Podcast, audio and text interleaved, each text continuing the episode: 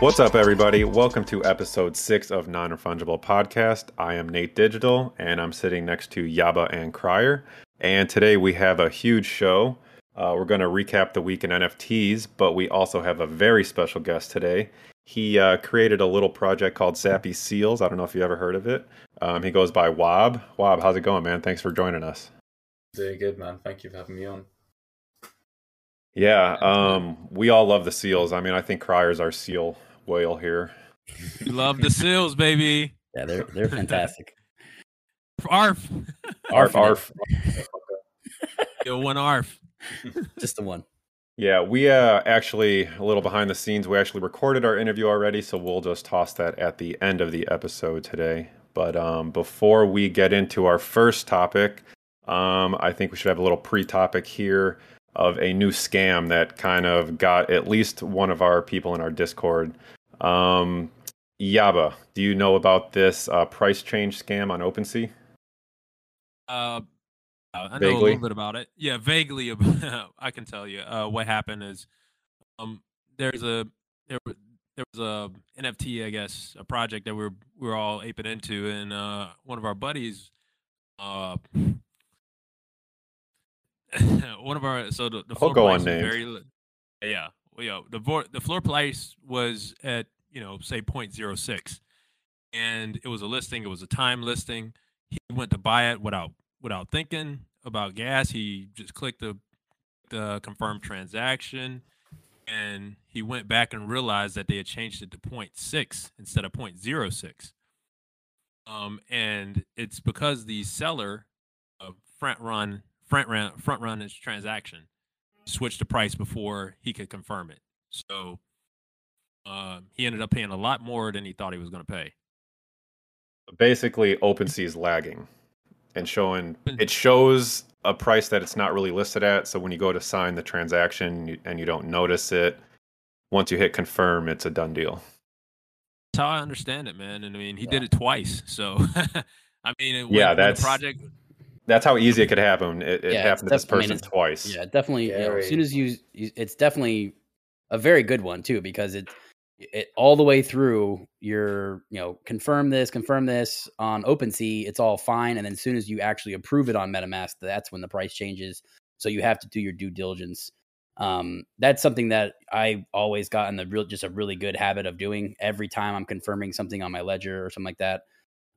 You always check what the estimated total will be or what you're actually sending, because you never want to even you can mess up your own self. Like, you can fat finger it, you can it's so easy to do, and the finality of blockchain is just it's too real at sometimes. There's no give back. Once exactly. Yeah. There's one refund, please. There's not happening. There's no security. Nobody to call.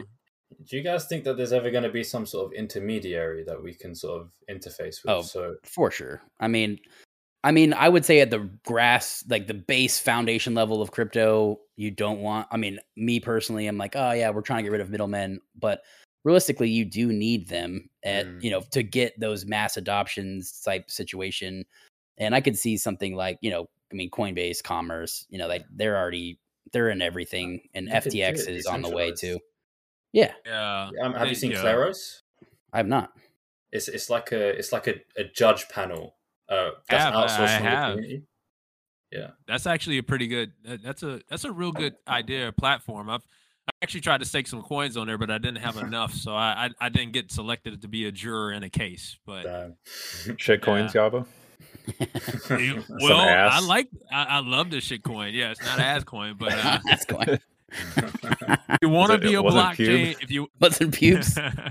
If you want to be a blockchain lawyer, look into Kleros, because that's pretty good. They're just an intermediary or arbitrator, basically. So if you have a problem with, say, somebody you've done business with on a blockchain, and you have a contract in Kleros, you can actually go and arbitrate that if the other side didn't fulfill their part of the transaction. Oh, that's huge. And you have a panel of jurors, which you can be a juror if you stake enough Kleros. You can get paid for that to actually vote on the outcome of the case, whether you think which side you think's won. If you vote with the majority, you get paid a reward for that. So it's pretty interesting. Mm-hmm. It's pretty interesting, and I think that works right now is blockchain law. I mean, eventually it's going to be the real law, but I mean, for small claims cases, things, I mean, work out pretty well. Yeah, like merch and stuff, decentralized merch. For sure. Exactly. Yeah. So you can just go through the Kleros system, and then that way you're covered. If anything does happen, you can always go back on a case, and then dispute if you win. Exactly. They hold a certain. You have to stake a certain amount. If you win the case, then you get that amount. Basically, it's the Wild West out here, so be careful. There's no givebacks, no reverses. So yeah, exactly. Take your time. Don't click any weird links. Get a hardware wallet. And make sure you look at the total before you pay. I mean, I know a lot of you got money out here, but you know, still, it sucks to pay 0.6 when you should have been paying 0.06. Yeah, big time. But let's get into our first actual topic. Probably the most hyped NFT project in the history of NFTs. I don't think I've ever seen any more hype. But we're obviously talking about Mekaverse. Ooh, the big mech. They revealed yet? I think they were supposed to reveal today, so it could be a rug. You know, we don't know. I think the people that didn't get in and are a little bit salty are like putting a little bit. It's got to be a rug. It's got to be a rug. Uh-huh. You know, I like the mechas. I like the art. I'm interested to see how it actually comes out. Do you guys think the art is worth 0.2? 0.2 for mechas? It's like 7 ETH or what? Oh, no, I mean the mint. The mint was 0.4. No, it was 0.2 each, right? Yeah. Yeah. So, okay. It was 0.4 for two of them. I mean, any other project, I would say that mint price is a little high, but I mean, they obviously got it. It had no problem selling out. I mean, they're sitting at 6.35 right now. Still definitely worth it. Yeah. We'll see when it reveals if it's worth it. But I mean, I like the sneak peeks or the concepts they had on their website. Yeah, it definitely the art looks really good. But I guess the bigger question at hand is the Discord numbers and the Twitter numbers. Yeah, that stuff's a bit sus. Just a little bit of a head scratcher. What are they at? They were at like 250,000 Discord users before the drop. Pretty much all the active wallets on OpenSea were in the and then their Discord, and then their girlfriends and their moms and all the family members' wallets. I don't know, man. I followed the project since like quite early, and obviously like I have a background in like social media analysis and stuff like this sort of stuff, and the it just looked very suspicious, and I have a feeling that it was somewhat botted, or maybe not even intentionally. Maybe someone else botted it. And then people saw the big number and thought, holy shit, it's the hype drop. And then the sort of pseudo hype actually became a reality. And it's a snowball effect. Yeah, because the art is really good. And so it convinces people that it's worth that much and worth that hype. And then, snowballs out of control. Yeah, I think they got up to like 8 ETH, 9 ETH, something crazy. Yeah, it was something like that, yeah. I mean, they initially launched, it was like going for 4 ETH. You know, paper hands, man. Immediately, yeah. But yeah, do your own research and all that, but also try to have some common sense. I mean, I'm not saying they're botted numbers, but, you know, it's a little fishy. I mean, I guess it worked for now. They did, it worked, man. I mean, you know, hopefully it worked really well. It paid off. I don't know if it'll work the next time, but especially if they reveal and they're not up to expectations, but it worked. Also, I couldn't get in the raffle with my hardware wallet, so that kind of. So you're one of the salty ones, yeah? We're salty. Yeah, I'm salty. Yeah, we're fudding. I'm very salty. Yeah. No, but hopefully, good luck to everybody. Yeah, hopefully it works out for everyone. So, but I mean, people that bought, they made a lot of money. Well. Yeah, they hit the lottery ticket basically. Yeah, I mean, if they sold 40x, right, or something ridiculous. Yeah, I did see someone on Twitter. They got their friends as their first NFT to enter into the raffle, and they won 2 Mekaverses and sold both of them. So, one introduction. Yeah, I think he sold them for like 6 or 7 ETH a piece. I saw that one. It was like two Mekaverse. That was the first ones. They sold them for like 5. So he had 11 ETH total after selling, you know, his first thing. It's like his first experience with NFTs. Yeah. Like, I wonder if he's going to be disappointed for the rest of his life. Oh, I'll just do this again. This is easy. Yeah. Well, that was easy. Yeah. And that's what kind of sucks is, you know, everyone coming into NFTs now just kind of thinks it's, you know, it's just a super easy cash grab kind of thing. And we all know that's really not the case, but yeah. So it takes some time to convince people. Yeah. So it's definitely two sides to that coin, and it's still the Wild West out here. So for sure, but we wish Mekaverse all the best. Oh yeah. Moving on to our next topic. I don't know if you guys saw the DAO Turtles, but they got seized by OpenSea. Yeah. And whether OpenSea was in the right or wrong, it is kind of scary, you know, that they're just kind of taking it into their own hands as far as seizing our assets. Or, you know, I don't know how you guys feel about that. Seizing it. They stop them from listing on their website. So that's the problem with the space, right? Yeah. Well, it's a little arbitrary and it's centralized. I mean, that's what Cryer was saying, right? The middleman stuff. Is, so, I mean, when you have a central company that's controlling the listings, they have the authority to arbitrarily shut you down. Not saying that it was arbitrary, because maybe they probably did have some really good reasons for banning them. But, I mean, it seems like there are a lot of projects that are very similar and use very similar language on their website could be banned as well. They aren't. So, I mean, it's kind of a waiting game. If OpenSea had more stuff, I think you'd see a lot more of these projects being swatted. Exactly. That's what I'm thinking. I mean, I'm just thinking that, I mean, they're just missing a lot of stuff, and I don't know how they caught, how DAO Turtles caught their attention, or Turtle DAO or whatever. I guess they had really some writing on their website that promised returns, which then classified them as a security with the SEC. So I don't. Yeah, they were just. I don't know if it was just saying there are a lot of feel like projects that are on that are similar, or how I interpret it as we're going to stake this, and I'm going to get a certain amount of money back. Yeah, but is it just the language that they got caught on? Because I feel like a lot of these projects are doing very similar things. Yeah, so it's the very specific language of giving back ETH. That's the killer, right?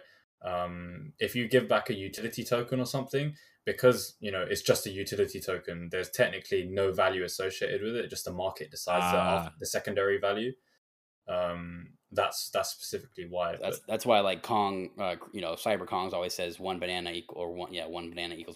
Like you know, it's not worth anything, but DAO Turtles were specifically, you know, saying we'll return you F for holding and stuff like that. So I definitely think and realistically down the, you know, this is all just a giant gray area that you're in. And if you are not doing your due diligence and having like a lawyer look at this type of stuff, then it's going to be rough for you. Dude, not even a lawyer. Like I've spoken to about 3, obviously they're from the community. They're not like technically not financial advice, but but like even they have absolutely no clue, which is scary. I mean, there's just no, you know, the governments haven't caught up to this at all yet, so we don't see any regulation in the space. Yeah, it's just like if maybe your entire collection might get banned, maybe not. Like it's like roll the dice. I mean, that's what we're all doing here, man. I mean, you're in crypto, you're gambling a little bit, so you just have to accept that. I mean, I'm here for the tech. I'm here for the JPEGs, man. I'm here for the JPEGs. Tech. I'm here for the cute JPEGs. I like to gamble. Yeah. But going from one kind of, I'm not going to call DAO Turtles a shit coin, but on the other side of that metaphorical coin, I think you just did. Yeah. I know. I'm sorry, guys. It's fine. They're seized right now. What are they going to do? They're seized. They're a seized coin. What are they? Yeah, they're in OpenSea jail. They ain't coming for me. Yeah. The other side of that, though, Bored Ape came out and released a little statement about a coin coming out, which. They also stated in their statement that they're working with Horizon Labs, who created Zen. They're also talking to Fenwick and West, which are some big time lawyers. So it will be interesting to see how this is all rolled out when you do it properly with, you know, and they obviously have big pockets to put behind this. So, you'll know that they're going to do it right. Yeah, 100%. And, you know, they're incorporating the game and the whole ecosystem. For sure. And I think you said they were working with a big law firm? Yeah. They tagged them. They tagged them Fenwick and West. So. Hey, yeah. Sounds big. Yeah, they just sound professional. That's all I needed to see. Yeah, I didn't need to do any more research in that. That's all we need, right? We got Fenwick and West. That's all we need. My boy. Fenwick and West. Yeah. I mean, it's crazy. What's interesting, and it's sort of a DAO Turtle situation, but like I think it's Mutant Cats where they have, you know, DAOs that are like accumulating assets. Right, yeah. Mm-hmm. That was Zombie Cats that got banned for the copyright or something. But Mutant Cats, is the one that's backing their DAO with assets, which sounds like a security. Yeah. So Mutant Cats is what they're doing is you are. You technically are a holder of a fractionalized version of a Cool Cat, and then you were rewarded with fish tokens for holding them, and you get like 5 a day per cat. So yeah, I definitely think there is some big gray areas on that front. But it, you know, again, it really depends on what they're gonna do with that. Like, are you just part of the community? Are they just paying you dividends at a point? Mm-hmm. You know, if that sort of stuff starts happening, and then right now you're just getting a token that's not worth anything. So if they sell one of those Cool Cats, how is that going to work? That's where I think the legal area will be kind of blurred on that front, because right now they're just handing out fish tokens, but as soon as they sell one, because the whole point is like, we're promising, you know, it's tech. I mean, that doesn't pass the Howey test. Like you're promising future gains by not doing anything but staking an NFT. So I definitely see that being a problem down the road. For sure. I think that's where the difference is. I'm sorry, Wab, go ahead. No, it's all good. You go on. I was going to say that's where the difference is, Cryer, right? Is because a lot of these, like you said, banana, it involves an ecosystem, and you use the banana in that ecosystem versus getting a coin, a fractionalized coin that's going to give you some type of return. Yeah. So the demand comes from using the token in the ecosystem versus selling or holding some type of token that has a fractionalized representation and getting gains back from that. And I still think it's like, if you just picture like how Chuck E. Cheese is, like if you're just inside, you buy that you can only be spent there.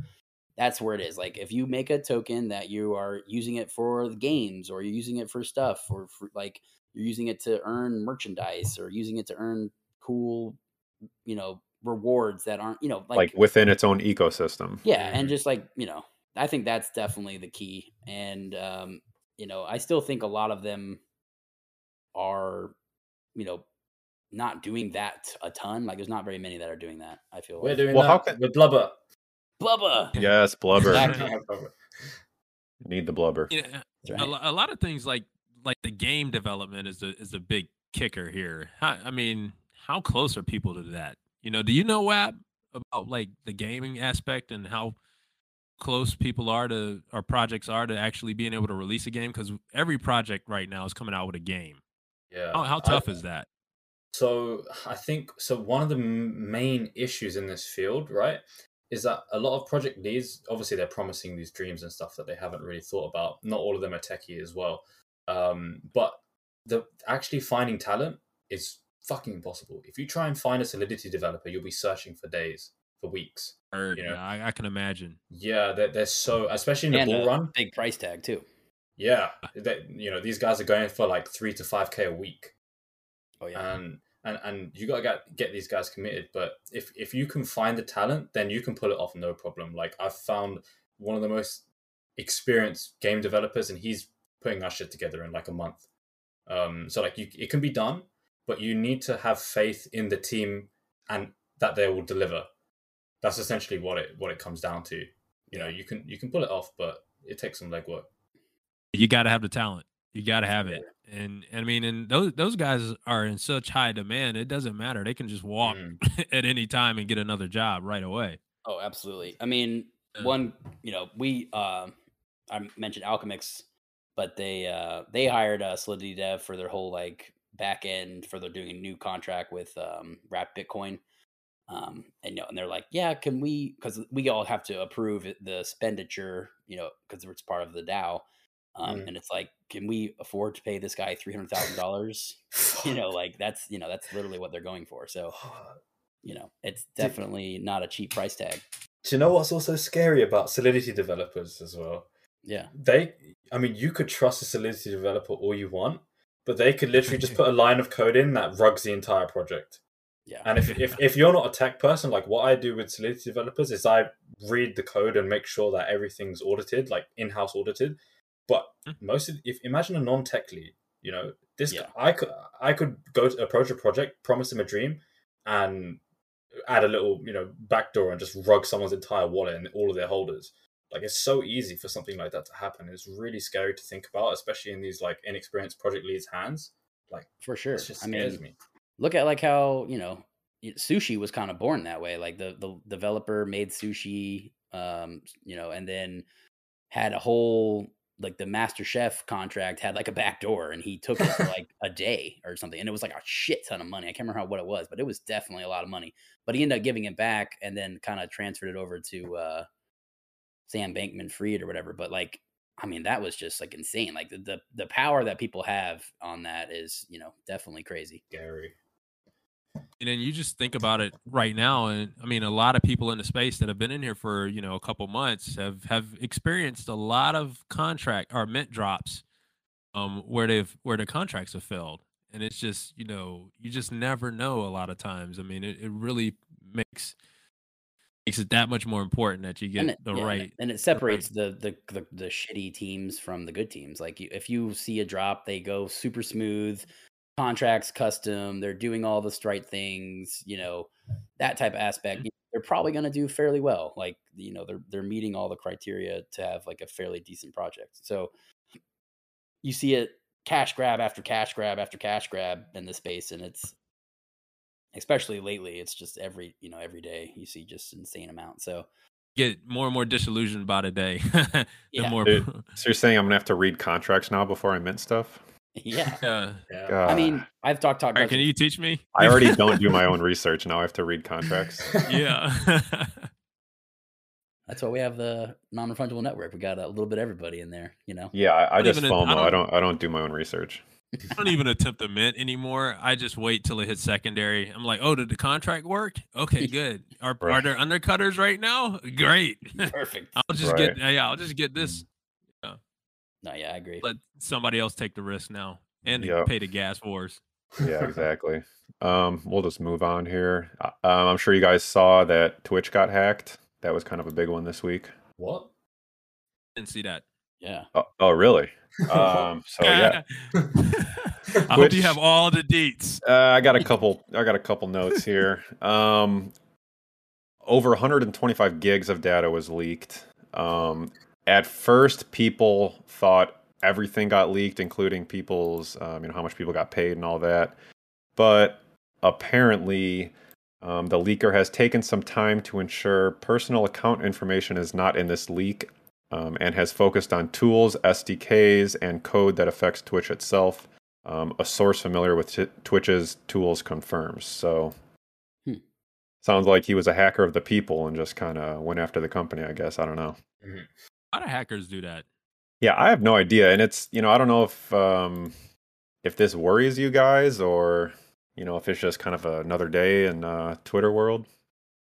I mean, there's so many hacks. Like if you actually Google, pwned what the fuck, you will see how many times your email has been compromised and how, even Ledger, they're like, oh yeah, trust us with all of your money. Yeah, they had a big leak a while back. And it's like, and I get fucking mail from Hex in the goddamn physical mail. I'm like, shit coins are sending me actual mail now. And it just makes me so infuriated. It's like my whole point of this is to be private. you're a security company, like unbelievable that you guys let this happen, you know? And it just shows you that like everyone, you know, we're all human, we're all making mistakes, but like, that's one of the nice things about, you know, these decentralization things, you know, with the people, they can come in, you can have it audited, you can get it all checked out. And then now that the, you know, the contract's running fluidly, there's a lot less chance of human error happening because that you know, that system is all run by software. So I definitely think there's a lot of value in that situation right there. Yeah, it's kind of scary, but I don't know. Hack, like you said, hacks happen every day. So yeah, just another hack. You know, here's get a hardware wallet. But yeah, that kind of leads us into our next topic, really. You know, Coinbase just announced they're going to have an NFT marketplace, and I mean that's huge because OpenSea, we all know OpenSea is kind of lacking in some spots. But you know, I was going to ask if you guys trust your assets on sitting on an exchange, and now that opens up a whole new aspect of now your NFTs are just going to sit on an exchange. So yeah, I don't know how you guys feel about that whole situation. I mean, me personally, I don't ever leave any money on exchanges. I mean, you can just go in, do your business, and leave. But as of late, I haven't even been using any of them except for like off ramps. So you know, I'm mainly, if I'm going to be doing trades, I use as much decentralized platforms as I can, like Uniswap or Sushi, or, you know, I use a lot of Polygon stuff. So for me, I would say I don't trust exchanges. There's been so many hacks. I was part of the KuCoin hack. I had like 50th on KuCoin when that got hacked. And then, you know, I thank God I got it back, but like that could have been so bad. You know what I mean? Did it actually go missing? Did they have to replace it? I mean, they lost $256 million worth of crypto, and which, you know, they're not obligated to pay that back, correct? I know they want to save face, and they're a you know, absolutely company, like, yeah, that. They ended up they were solvent enough to cover all the losses, but that's super lucky. Like, back in the day, that was part of the BitGrail. It was like a shit coin trade exchange or whatever. But yeah, it was just like one Italian dude who was like 22 was in charge of, you know, just a ridiculous amount of money, hundreds of millions of dollars. Yeah. And he just, you know, lost all of it. And luckily I didn't have any money on the time, but I know like a couple friends that lost, you know, a good $30,000-$40,000. Jeez. So just gone, huh? Some exchanges just disappear. Right. There was one in Turkey, right? The guy that like just shut it down and just walked away and said, you know, he'll be back later. You know, yeah, I mean, even if you have like a industry grade like password system where you keep the addresses and stuff, like there's still someone at the end of that chain that can pull the rope. Absolutely. I do keep my stuff on the exchange. Yeah, you know, I did too for a while too, Yaba, but you know, at least the hardware wallet's an extra speed bump for someone to, you know, get over. I still got stuff I'm trying to trade, you know. And then gas never helps. Bob, what do you use? You fuck, I'm a warrior, like I'm MetaMask only, bro. Oh my god. Yeah, really?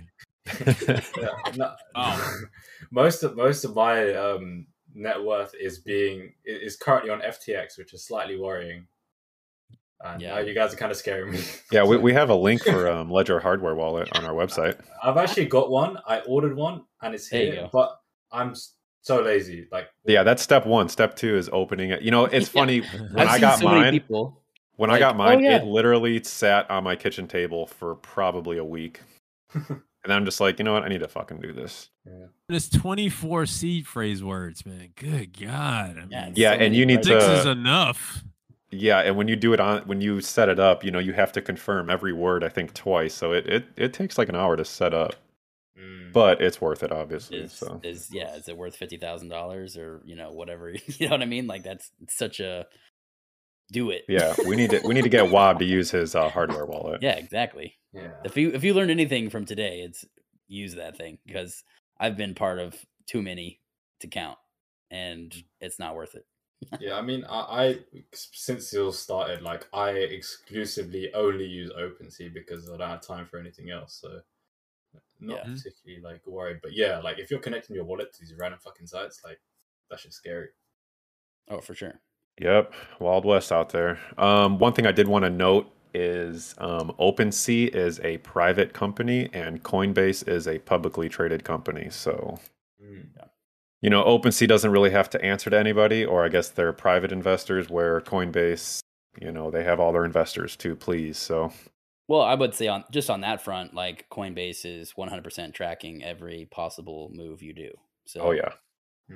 That's, I mean, they and literally it's, made it's, an analytics. It's sitting on a platter on the blockchain for them too. So it's not like, I mean, it's, you know, they're any chance they can get, they will be using that to make extra money. Just how, you know, Google doesn't make money off anything but just our data. So they're just, now they're going to be like the Google of financial data, you know, for the future.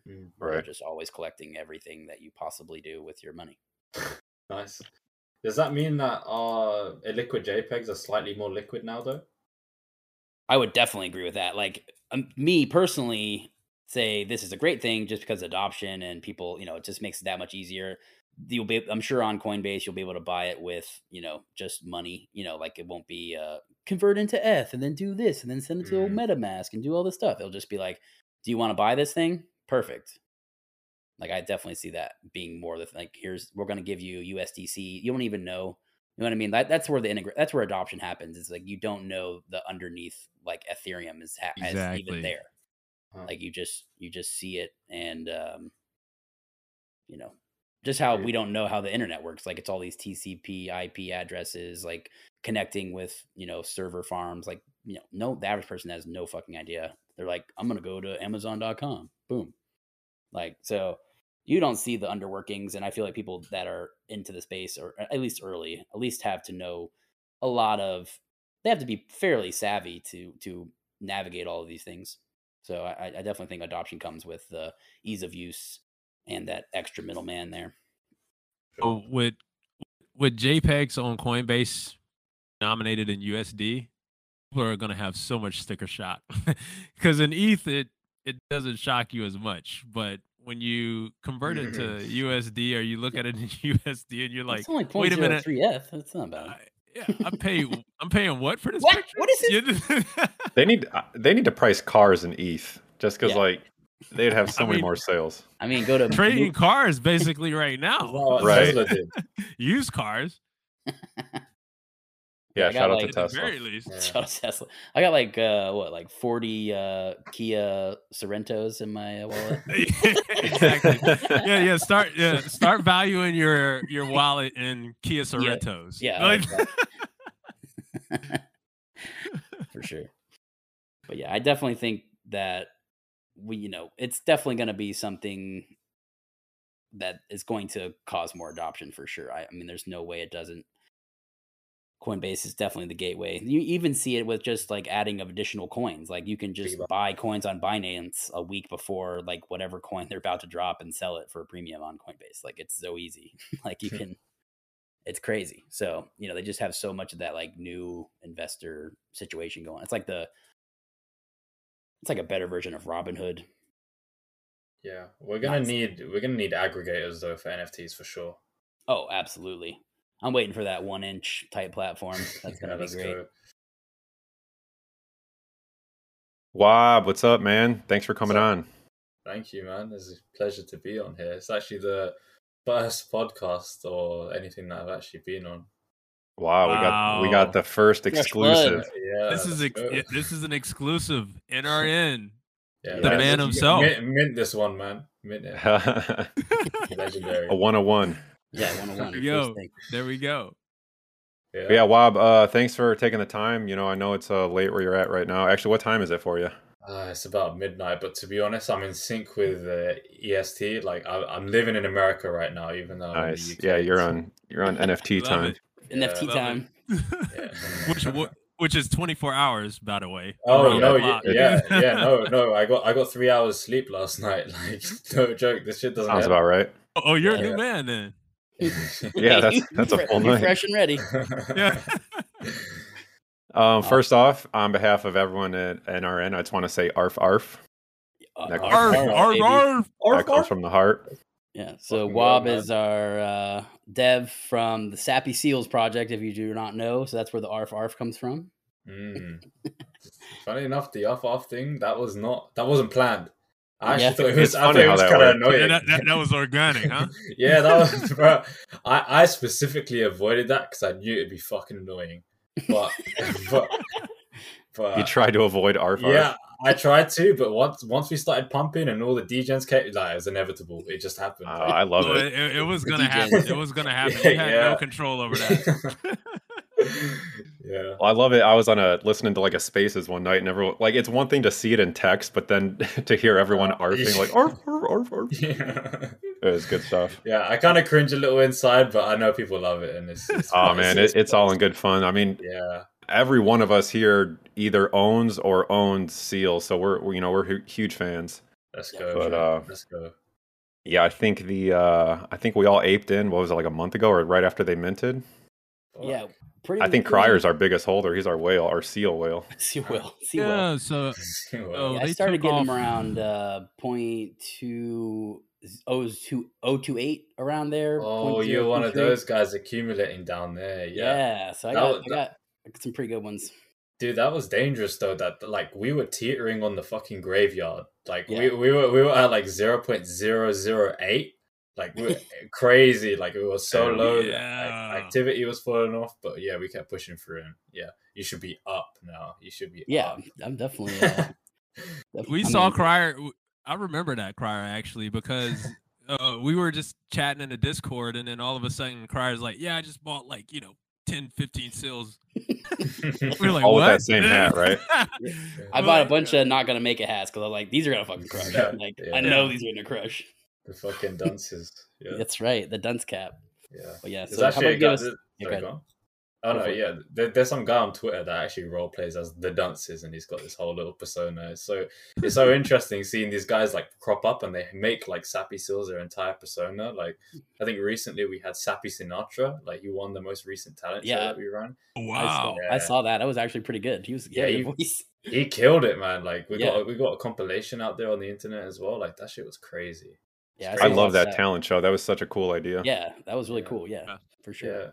Definitely, like, just try things that sort of bring the community together, because ultimately that's the the most important thing. You can release whatever you want, release any roadmap, release whatever feature, but if there's no one there to back it and no eyes for it to fall on, then you're shooting in the dark.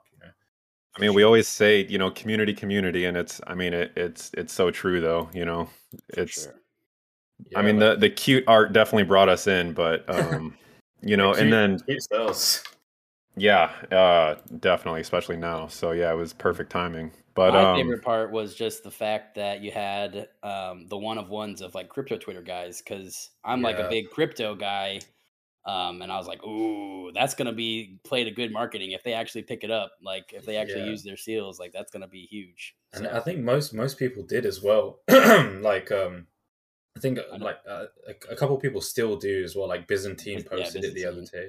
Yeah, the good morning post the other day. Like a lot of people criticize the one of one stuff, but I personally think it's okay. Like going back in retrospect, I probably should have made like a different collection and not made it the original collection. But ultimately, like I think it worked out, and we wanted to sort of honor CT and the people that engage with us, and sort of. Reward them for being fun to play around with and actually like, talk to, because, we didn't just approach these guys and say, we're going to give you a one of one. We like had a whole, the marketing strategy was interesting for how we spoke to these guys. But we had like this Twitter account called the Traveling Salesman. Mm. And he like role played, and he would DM these influencers and be like, "There's something in my bag. Would you like to see?" And had this whole like, like a legit salesperson, like a door-to-door salesperson, for real. Like he was knocking on Twitter doors, Twitter to Twitter. And shout out to the people who did respond to us as well and like actually engage with us, because it's fun and it's good to see. But yeah, sure. That's. Marketing genius. I mean, I feel the seals have done so well with marketing. No, it's well, and on top of the marketing, they probably have the best Twitter profile on Twitter. Big time. Was funny. Yeah, underrated. Something like that was probably orchestrated, or like it was planned very well. Like, how did you go about? Do you have someone running the Twitter? Is it you? So it's mostly me. There's people that fill in, like, because obviously I can't stay awake forever. So there are people that fill in, when like I need to tend to my girlfriend for an hour, or like, if I'm going to sleep, there's people in Australia, like there's a dude called Mooney who covers the Australian time zone. We've got like Alec and Jar, like I'm not sure if you know them, but they're, they're really awesome dudes. They stepped up, they're from the community and they're just fucking, they kill it. But yeah, like the Twitter is, it's not even, I think what makes it so good is that, it's completely organic. We source every single meme that you see on the Twitter from the community. And we don't ask them, we ask them to make specific memes, but like, it's just the creativity that we let like run wild. And the community that we've built, like people want to make these memes. They want to see them showcased on the Twitter. And, they feel like if they do something good and like a good job of the meme, like it'll be posted, which it will. And they get to see their work out there and they feel sort of rewarded in that way. And it's just like a good relationship between us and our like holder base. It's unmatched on Twitter. Every tweet I see you, or every meme I see you on a seal, I just chuckle. Like it's good. And then like it's like a seal's head on top of Samuel L. Jackson's body. Exactly. It's like I don't know why, but it works. The community is creative, man. The community is creative. I think that's the best part of all of these NFT spaces and crypto in general. It's just like if you need to have like the community aspect of NFTs is just astronomical. Like I've never seen a online forum for this type of magnitude. Like there's just so much growth and there's so much like positivity also, everywhere on Twitter or, any other social media is just so negative. And all the political stuff or whatever, and then ever since I found NFTs, I'm just like, oh man, this is my space. Like it's because they're fucking cute JPEGs, man. Like cute JPEGs, bro. We'll do it. Like, they're just cute JPEGs. Like that's right. Don't underestimate the cuteness. Exactly. Crypto. Oh, go ahead. I was gonna say like people just identify with them, and it's so strange, but it's really what makes it. What it is, people identifying as their NFTs, as their projects, and feeling like they are part of something greater. For sure, absolutely. Can we actually go from the beginning? Maybe where the seals all started, kind of. Whether it was inspiration or how long you were working on the project. Yeah, so I was observing the NFT space for a while, and Pudgy Penguins was a big inspiration. We saw them do really well, and we thought, fuck it, let's make cute animals, but let's have a twist. Let's make them fucking stupid. So we that was the inspiration. I don't know why, but I love that. Yeah. And that's our whole persona, right? But yeah, like the inception was strange. It was actually very like grassroots. It was just me and a bunch of friends, and we sort of designed it from.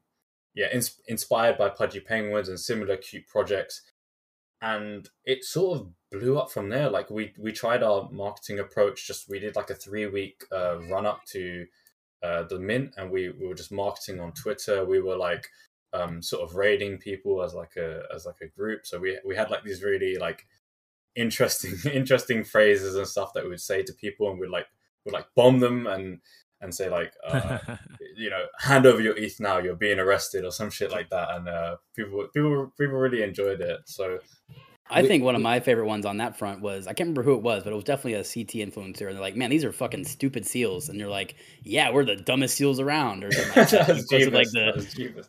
That one was fucking great. And it was like the boob VR headset and like the wings. I was like, oh my God, I'm going to buy more seals. Speaking of the VRs, I love the VRs. Like, yeah, dude. How many different VRs are there? I couldn't tell you, but there's the pump and dump, there's the bullish, painful. There's the boobs. I like the bosoms. Yeah, the bosoms. I don't know why. So I had a question for you. Like, what's your background, man? Like, and how did you? Yeah, like, are you a developer? Are you a designer? Or just, you know, the big brains behind it? What? So I do a bit of everything. I think my background, I was into game development when I was younger. So like when I was like 14 to like 16, but I've been a full stack developer for like 6 years probably. So I'm 21 now. And I, you know, obviously went to university. I studied computer science and stuff. So I have a good like foundational backing there. And, what I actually studied for my dissertation, or what I like wrote research on, was viral marketing and like the computational side of it. So it wasn't strictly like coding and, you know, computer science stuff. It was no. It was actually the flip side. So I actually researched the mechanical, like if you were to just look at CT influencers as like nodes, right, with just connections, and not actually think about who they are. So I sort of studied that, but that gave me a very good like insight of how to properly engage in a sort of like viral marketing plan, and like who to target, who's most effective to target when, the timings, like all of this like small stuff. And it pieces very nicely together, even though I didn't directly study viral marketing in like a real world concept. Like all of these concepts sort of come together to create something, you know, crazy marketing approaches and stuff that so it's like the scientific part of digital marketing, like the real science behind it. Yeah. I love that. Yeah, that's the NSA stuff right there. That's what Russia does. Wait, you a cop, man? Yeah. No comment, man. No comment. Uh-oh. But yeah, you sound pretty intelligent. How old are you over here? Me, it's 21. Oh my goodness! Wow, crushing it. I'm an old fart. I mean, in crypto, there's no ages though. It doesn't matter. That's awesome. That's the best part. It's only profile pics, no age. There's no time and no age. Exactly. Just ETH and I don't know. Few JPEGs. Yeah, exactly. That's all you need. That's right. That's a very interesting background, and it plays very well into your marketing style. And I think that's one of the reasons you guys are doing so well. Is just, or you know, just that community background is built very, the foundation is super strong, and you know, I definitely see a lot of growth there. Sure. How do you like being a project lead? Sorry, is it tough? Is it harder than you thought it was going to be, or is it something that? So I've I don't know. I've led other projects before of like similar intensity. I mean, like back in the day, back in like shitcoin season, I launched a shitcoin called Pube. And it went pretty viral. Like it reached like $30 million market cap, and I was like manning that for like So, what's the market cap now? Oh, fuck. Not 30 mil. Yeah, definitely not. I mean, I didn't actually TP much at all. So got you. Yeah, it's just sort of like money exchanging hands. I didn't really know what I was doing because I only came into the space in January. Gotcha. And I've sort of made, because I came into the space with like £500 or something, but I got really early into AskCoin, so I was like, in like the, yeah, it sounds fucking ridiculous, doesn't it? I know what you're talking. Yeah, no, we all know about AskCoin. Yeah, so I got into Ask early. We heard that. Yeah, damn right. I got in like 5 minutes after launch, and then I ended up selling pretty much mostly at like the top, which was like 500 million market cap. So it changed my life completely. And then I thought, fuck it, let me try something, you know, viral and put my skills to the test. And tried. I had a similar viral marketing approach with that project, and that was sort of like the baby where I sort of tested out like what works and what doesn't. And I guess Seals has now just turned into, you know, it's like that on steroids. But getting back to the original question, like the project lead, you know, it's heavy, especially since like the original team that was behind Seals, a lot of them are like sort of real life friends and stuff, but pretty much all of them just cut immediately or like pretty recent, like pretty close to post launch. Right. So I was basically just like dropped by myself into this. And we do have some other team, some other people helping us. Like you pointed out, I think before we started this call, like Cass, for example, like he had to drop out, but he was a dude who came in during the pre-launch, and it's just someone decentralized, you know, just from the community. And pretty much our entire team that you see now, like people think, you know, it's the official Sappy Seals team. No, they're all volunteers. Everyone is a volunteer. It's the community. Man, so it's a community-led project. It's entirely huge. I don't think people realize that, and people always say like the Sappy Seals team or the Sappy Seals marketing team. No, it's some kids who just happen to really be passionate about seals and wanted to take up the responsibility. So but you get in the space. Yeah, exactly. Yeah, there's some amazing people here as well that you would never run into in real life, and they just make themselves apparent. And it's a consistent thing as well. Like this, I had the same thing when I ran that other project as well. Like these people just make themselves known and they want to help. And a couple of those people translated over to here as well. So you'll see maybe some familiar faces if you're familiar with both projects. And these people stick around. Like it's crazy the people that you meet in the scene for real. So wait a minute. So you started with your in real life friends, right? And kind of just you hanging there. How did that go? I mean, they're cool. Like I totally understand why they would drop out, you know, because there's not really much incentive for them, right? And they didn't really see the broader picture. Right. But what I envision is, you know, we're building metaverse brands, and we're so early, you know.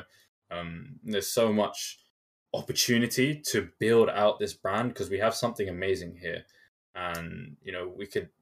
I say this a lot. I joke around, but you know I say I want kids begging their parents for Sappy Seals under the Christmas tree. You know I want that. I want seals everywhere into the household. You know I want them to be integrated into games. I want them everywhere. So I have like a broad vision of what we sort of want to achieve, and I think I know how we can do it.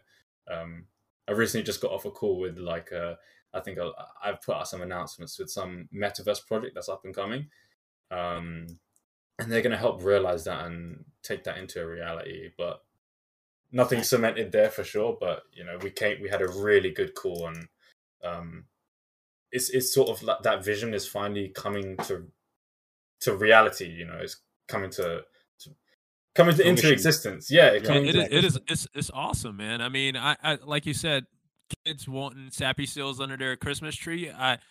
Maybe it might not be this Christmas, but yeah. I could see that maybe the next Christmas for sure. Because I mean, this is how fast the space is moving. But I mean, already, I mean, you got the launch with the merchandise, and, you know, like the T-shirts and all those were definitely look very quality.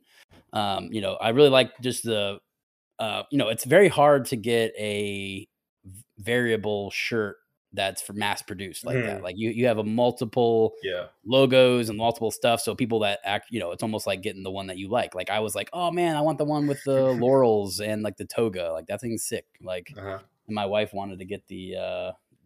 Have your wife wants one? Jeez. My wife's really big into it. Cryer made his wife get one. No, she likes them. Let's go. No, definitely. She has a little purple bomber jacket one. That's what she has. She likes that guy. Just for the listeners, you have Sappy Seals do have a website, and it's sappyseals.shop. Is that right? No, it's sappyseals.io. Sappyseals.io is the place to pick up the merch? No, that's not where to get the merch. I couldn't tell you where the merch comes from. That's funny enough. That was actually Alec and Jar who set that up from its entirety.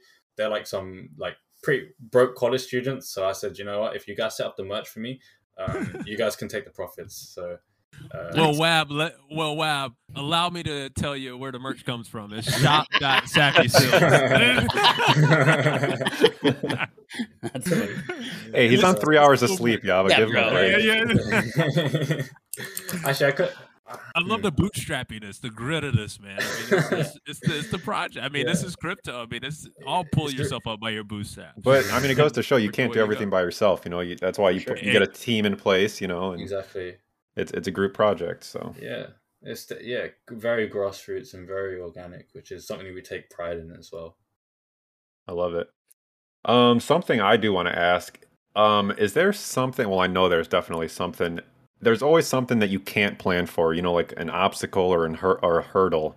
What was it along the way of Seals that you just had no idea was going to happen and just kind of threw a wrench into things? I'm trying to think, like... Or did it just go super smooth? So the post-launch of Seals was like mind-boggling for me. Like what actually happened? Because I expected it to be pretty explosive and take off, but in reality, it only it 2x'd, then dumped, then 2x'd again, and then dumped, and slowly just bled out, right? And I guess I maybe because I looked at projects like Pudgy Penguins who don't really have much outside of the identity and the branding, that I maybe neglected that there is a demand for utility and stuff. So that definitely caught me off guard. But obviously we released our sort of, not white paper, but our initial Medium article, which outlined what we would like to do with the whole Sappy Seals sort of ecosystem, how we're going to release, our 2D little metaverse and, our sort of the staking we had planned and all these different mechanisms. We got that out pretty quickly, but definitely like that really caught me off guard, and seeing us bleed to 0.08 despite all the effort we were putting in was like, what's going on here? Like, did we screw up? Yeah, sadly people are super impatient. It's like, if you don't make an announcement in 3 days, it's like, what's going on? It's like, maybe we're working, maybe sell everything. Yeah, it's I mean, Jesus Christ. But if you don't 10x in like the first 8 minutes, they're like, this is bullshit. Yeah. No, but the interesting thing is, is that I believe you weren't the only dev to be caught off guard by the requirements of utility from the holders. Mm-hmm. I feel like so many devs right now are scrambling to figure out how they're going to make their NFT project actually longevity. It's just release a token, right? It's fucking now everybody's releasing a token. And that's one thing, like we announced our token a couple days after launch, but we still have you guys were early with the token. Like we were definitely one of the first, but we took our time with it, and we want to do something real and amazing with it, and I don't want to shovel shit to my community, because I'm looking 1 to 5 years into the future. I'm not looking at, next week, which most people seem to have their eyes on. And that's why I say to people, if you're here and every day, like you see the same people that come in and that you check their chat history and they're only fudding and they're only saying, why isn't it going up? I say to these people, just fucking sell, man, because you're not sharing the same vision that we are. And, we're looking into the future, but that doesn't mean we have to get stuff out immediately. Sappy Seals is going to be around, a week from now, a month from now, whether or not the price is, 0.1, 0.5, 2 ETH, it doesn't fucking make a difference to me.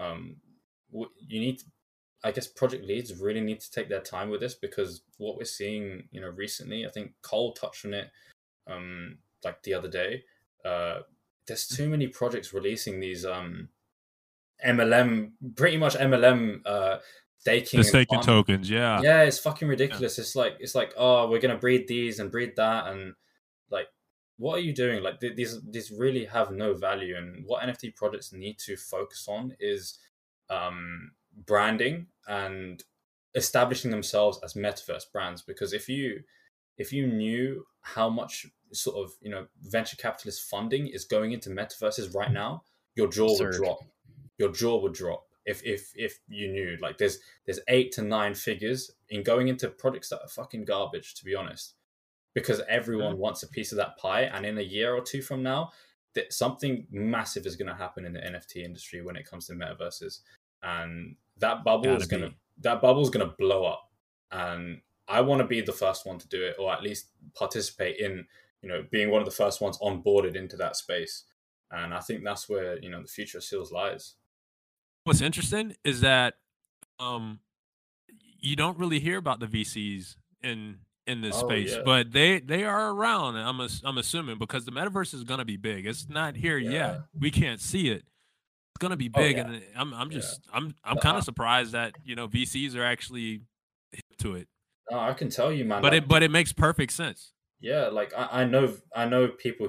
I mean, for example, Cass and AB Crypto, man, like they're very they sort of guide me on like the, because I'm new to the business side, right? Like I didn't even really know what a VC was before this, right?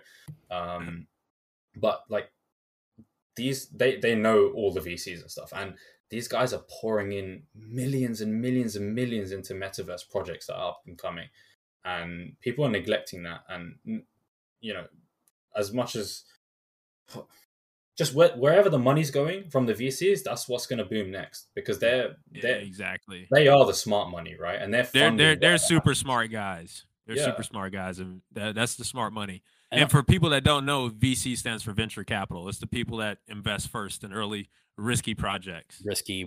More risk, more reward type situations. Exactly. But in the metaverse, I mean, if you just see how like Facebook is pivoting towards VR, they're pivoting. You know, that's not a dumb play. Like that's definitely what's going to merge into like the culmination of AR, like which is augmented reality, VR, virtual reality, and NFTs will be massive, and like that undertaking will be huge. You know, I mean, the NFTs will be the currency in all of those things, or well, you know, the items. They'll be the digital assets that you are trading. You know, like my always big thing is like I used to play like Magic the Gathering and all these card games, and when they make a really good card game where you can have a full digital collection that you can trade and then like an augmented reality where you can play with another person that's not in the room with you and just drop them and like play your cards how you would play Magic, that's going to be huge. Like, and that's not that far out.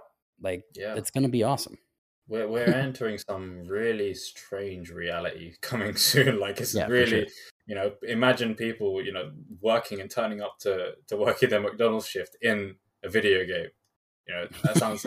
I imagine that movie WALL-E. You know, when I was looking at WALL-E, I was like, you know... They're so far off, and now now here I'm like, well, no, that was pretty accurate. It's pretty accurate. I would take my chair and just NFT all day. You give it to me. Bro, we'll be wage cucking in real life, and now we'll be wage cucking in a video game now. Like, exactly. I mean, and you think about it, all these companies are going to be advertising in spaces that people's eyeballs are at, and exactly, they're going to be in the metaverse. Believe it or not. Yeah. And even like outside, hopefully see a Sappy Seal running around there. For real, that's gonna happen, man. I can tell you. Around. In a Lambo, driving, in a Lambo. With the push pedals, with his VRs. Yeah, we were speaking about Decentraland last week, and they're already hiring people to work in the metaverse. You know, whether it's a casino dealer or customer relations or whatever. But that's pretty cool. Yeah, metaverse stuff is super interesting because it's so young, and we're right now like we're building the infrastructure, and once that stuff starts taking off, like I think adoption's coming, and I think adoption lies with gaming. I really do think that. Oh, absolutely. 100%. I mean, because it's already there a little bit, like just on the very cusp. You know, like people are starting to wake up and see that type of situation where. You know, like EA owns all these digital assets that people are spending hours upon hours and upon hours earning. And then when they get tired of that game, it's worth nothing. And all that time they put in is worth literally nothing. So when we see these changes, like look at Axie, like that game is incredible. Like it gives people in third world countries a job that's like 5 times the poverty wage. You know what I mean? Like, and it's incredible for that, you know, that situation. And they're still making an insane amount of money. Like you don't have to be extremely greedy, and you can still make all these things happen just with a fairer and more decentralized manner. So, yeah, I mean, like in terms of how the metaverses are rolling out, like I think people have it a little bit backwards. Like right now we have NFT projects making games. But once we see the flip side of games incorporating NFT projects, that's when shit's going to take off. Oh, absolutely. Like, I can just picture, like, a Super Smash Brother where it's just all NFT character. You know what I mean? Like, that would be... Yeah, that would be dope, man. I love Smash Bros as well. Yeah, me too. So, yeah, We'll have to look at Grand Theft Auto. Play some MetPlay after.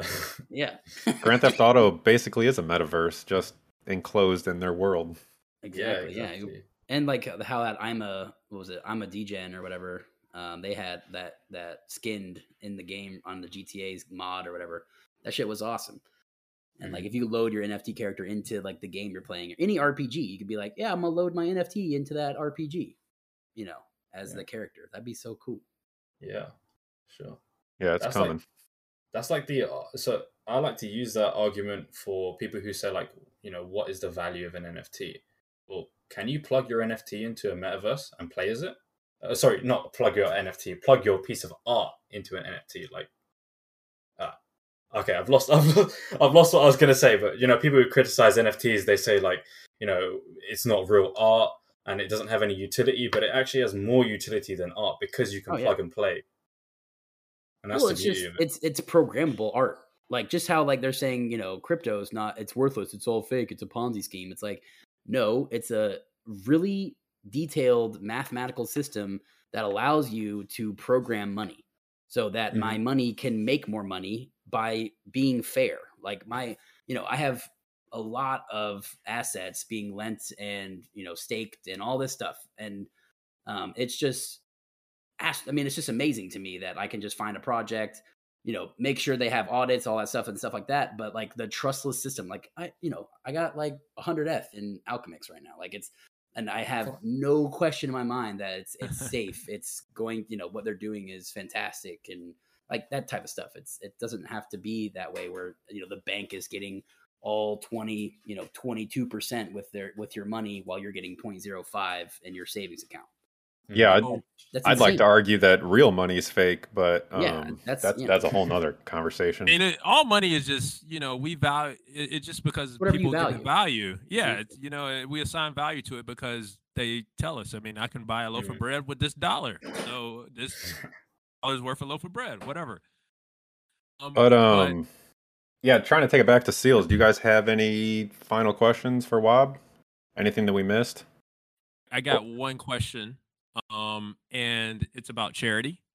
And I know Seals is doing a lot that in regard to Ocean Cleanup, and I just was wondering how that was going. I mean, how did you come up with the idea to start actually give to charity? A lot of projects are doing that now. Mm-hmm. And how does that even work? I mean, do charities accept ETH or what? Or accept NFTs? You give them a seal, or how does that work? Yeah, it's strange. I mean, working with charities are weird because there's smaller and larger charities. The larger ones are harder to work with, but often have like Ethereum wallets already set up or Coinbase Commerce. Huh? And the smaller ones, you know, like because they barely get any donations, if you tell them to do it, they'll do it because they need the money. Like, yes, yeah. So we've like I've donated to charity before. Like I think on the Pew project we donated like over like 15K. But I think Ocean Cleanup we just thought it'd be a nice incentive for people who are backing Seals because there are a lot of people who bought Seals just because they wanted to contribute on the on the side. So it's just something interesting that we threw into the mix and. I think we did a 50K donation recently to the Ocean Cleanup as well. Not the Ocean Cleanup, the water project as well. So, you know, we're always happy to throw money at these charities because they're the ones who are out there, you know, doing stuff. And really this extra liquidity that's coming from the crypto market, from all the degens can actually go to somewhere that's actually, you know, useful and valuable instead of just exchanging hands with JPEGs. Yeah. I'm going to tell you why I like charity is because it's getting it into a lot of organizations that are doing a lot of good and it's expanding the use of crypto. Exactly. It's also going to make it harder for governments to shut down when they say, oh, we're going to take all your money away from a charity that has to do with crypto. So yeah, we're trying to feed families out here. Exactly. So, I mean, I think, you know, as much as we can intertwine and make things efficient, and with crypto and charities, man, I'm all for it, man. And, you know, help them serve the mission is going to be great. Mm-hmm. For real. But yeah, Wab, we really appreciate you taking the time to do this. I know you're a busy man and I know you don't get a lot of sleep. Thank you, bro. It's great time. It was a pleasure, man. Thanks for joining. And Seals are to the moon. That's fucking good. Lambos. I'm ready. Oh, yeah. I'm ready for the metaverse. Yeah, cool. For sure.